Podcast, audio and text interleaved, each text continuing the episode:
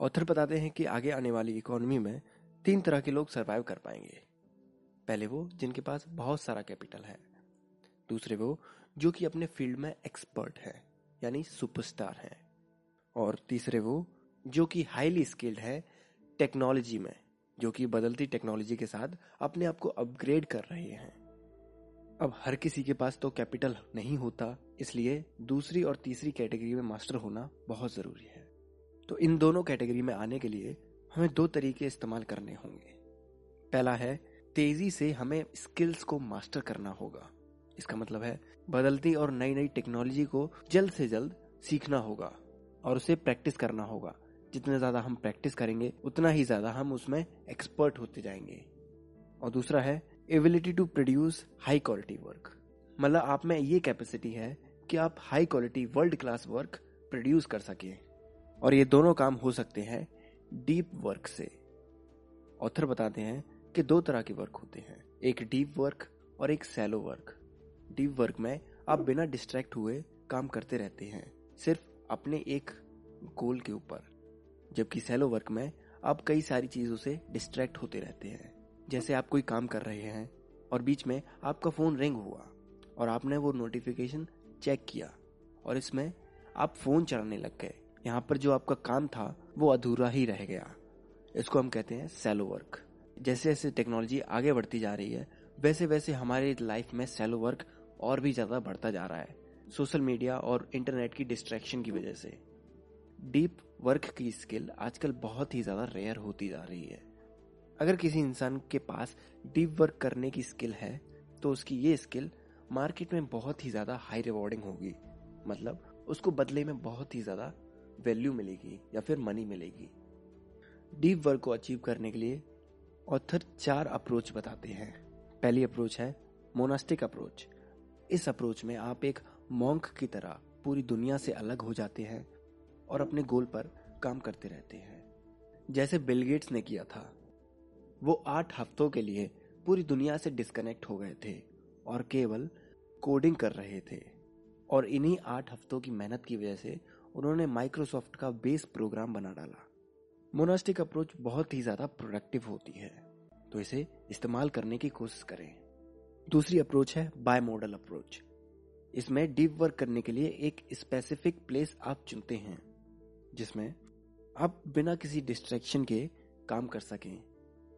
जैसे जेके रावलिंग जब अपनी बुक हैरी पॉटर लिख रही थी, तब उन्हें घर में बहुत ही ज़्यादा डिस्टरबेंस होता था। जैसे बच्चों के खेलने की आवाज़, गाड़ियों की आवाज़, वगैरह वगैरह। बहुत सारे डिस्ट्रैक्शन हुआ करते थे। उन्होंने एक्सपेरिमेंट के तौर पर एक होटल में जाने का फैसला किया और वहाँ पर अपना काम किया। और रिज़ल्ट काफ़ी ज़्यादा अच्छे थे, जिसकी वजह से उन्होंने फिर ऐसा ही किया। उन्होंने एक स्पेसिफिक प्लेस ढूंढ लिया था अपने डीप वर्क को करने के लिए। अगर आप मोनास्टिक अप्रोच नहीं अपना सकते तो आप बाय मॉडल अप्रोच अपना सकते हो, जिसमें कि आपको एक स्पेसिफिक प्लेस चुनना होगा अपना डीप वर्क करने के लिए। तीसरी अप्रोच है रिदमिक डीप वर्क जिसमें आप कोई स्पेसिफिक टाइम डिफाइन करते हैं अपने लिए, और उसी टाइम में डीप वर्क करते हैं। जैसे कि आप सुबह जागने के बाद दो घंटे सिर्फ़ डीप वर्क करेंगे, जहाँ पर डिस्ट्रैक्शन बहुत ही कम होगा, और आप ऐसा भी कर सकते हैं नाइट में जब सभी लोग सो जाते हैं, तब आप डीप वर्क करेंगे। जिससे कि आपको डिस्टरबेंस ना हो। चौथी अप्रोच है जर्नलिस्ट डीप वर्क ये अप्रोच फ्लेक्सिबल है। इसमें जब भी आपको फ्री टाइम मिले, तब आप अपना डीप वर्क कर सकते हैं। जैसे मान लीजिए, आपका रूटीन काफ़ी ज़्यादा बिज़ी होता है तो उसमें सिर्फ़ आपको 30 मिनट का ब्रेक मिलता है। कभी आफ्टरनून में आपको 30 मिनट का ब्रेक मिल गया, कभी शाम को आपको 30 मिनट का ब्रेक मिल गया। तो इसमें आपको जब भी टाइम मिले तब आप डीप वर्क करेंगे। और याद रहे, कोई भी डिस्ट्रैक्शन नहीं होना चाहिए। आप डीप वर्क की आदत तभी डाल सकते हैं जब आप डीप वर्क के मसल को स्ट्रॉन्ग करेंगे। अब इसका मतलब ये नहीं कि डीप वर्क का कोई स्पेसिफिक मसल होता है। नहीं, ऐसा नहीं है। इसका मतलब यह है कि आपको एक हैबिट बनानी होगी। जैसे, आप जिम जाते हैं और आप वर्कआउट करते हैं तो आपका मसल स्ट्रांग होता है। वैसे ही, जब आप डीप वर्क करेंगे उसकी प्रैक्टिस करेंगे, तब आपकी डीप वर्क की स्किल स्ट्रांग होगी। और आपको मल्टीपल टास्किंग भी अवॉइड करनी है। एक साथ कई सारे काम ना करें, सिर्फ़ एक काम पर फोकस करके उसको कंप्लीट करें। और आपको एक रूटीन भी बनाना होगा। एक ऐसा रूटीन जिसमें आपके सारे काम हो जाएँ। आप कोई भी सक्सेसफुल इंसान को देखोगे, कोई भी बिलियनर को देखोगे तो उनके लाइफ में एक रूटीन होता है, जिसे वो बहुत ही अच्छे से फॉलो करते हैं। इतना सारा डीप वर्क करने के बाद अब ये बहुत ही ज़्यादा ज़रूरी हो जाता है कि आप अपने ब्रेन को रेस्ट दें।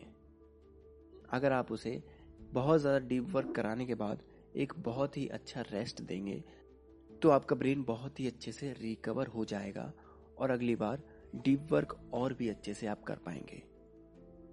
अगर आपको हमारा पॉडकास्ट पसंद आता है तो आप हमें एप्पल पॉडकास्ट या पॉड चीज़ों जैसी वेबसाइट्स पर फाइव स्टार रेटिंग देकर एक थैंक यू बोल सकते हैं।